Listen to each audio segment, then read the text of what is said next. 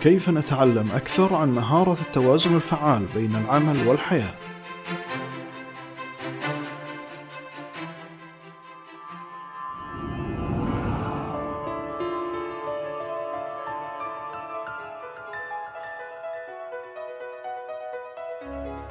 حياكم الله حديثنا اليوم عن مهارة التوازن الفعال وكيف نحقق أفضل توازن بين العمل والحياة وما هي أفضل المهارات التي تساعدك على ذلك يقول ألان دي بوتن يمكن أن تكون الوظيفة الجيدة جذابة من الناحية العملية بينما لا تزال غير جيدة بما يكفي لتكريس حياتك بأكملها لها.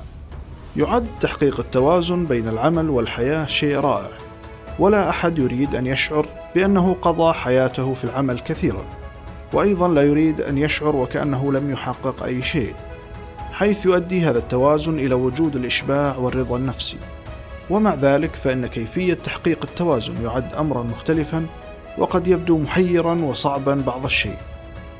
لا شك أن تتعلم كيف تقول لا هي من أهم المهارات التي يمكن أن يمتلكها أي محترف ولكنها قد تكون أصعب في استخدامها والاعتياد عليها. وأيضا التخطيط الأفضل للوقت سيقلل من الساعات الضائعة ويساعدك على الالتزام بالمواعيد النهائية بالإضافة إلى أنك تصبح أقل مثالية. وهو أنك تستمتع بحياة أفضل ولا يمكن أن تكون على صواب دائما. والمقصود هنا هو ألا تزيد الضغط على نفسك من خلال التوتر والقلق بل العكس تفعيل العلاقات والهوايات والأنشطة الأخرى التي تشعرك بالسعادة والهدوء. ويجب أن نتعلم كيف نحافظ على صحتنا من خلال اللياقة البدنية وتعلم تمارين الاسترخاء والابتعاد عن المشروبات الغازية واستبدالها بالماء وتخفيف كميات الطعام الذي نتناوله والتنوع الغذائي والمشي لمسافات محددة. جميعها تساعدك على الحصول على التوازن المطلوب والاسترخاء التام في حياتك وعملك.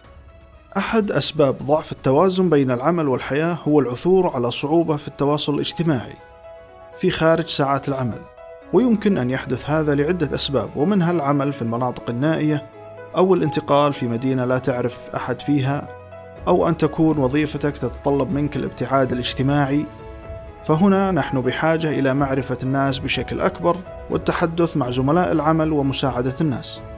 لن تساعدك كل المهام التي ذكرتها آنفا إلا من خلال وجود الرضا الداخلي والتقبل التام لعملك وحياتك، ومن ثم يأتي دور هذه المهارات التي تساعدك بشكل أكبر، ويمكن محاولة إضافتها إلى حياتك بشكل تدريجي لتحقيق أفضل النتائج في التوازن الفعال. يسعدني معرفة أمثلة منكم عن مهارة التوازن الفعال في حياتكم وعملكم. إلى هنا نكون قد أنهينا موضوعنا لهذا اليوم. ألقاكم بخير ودمتم بحفظ الله.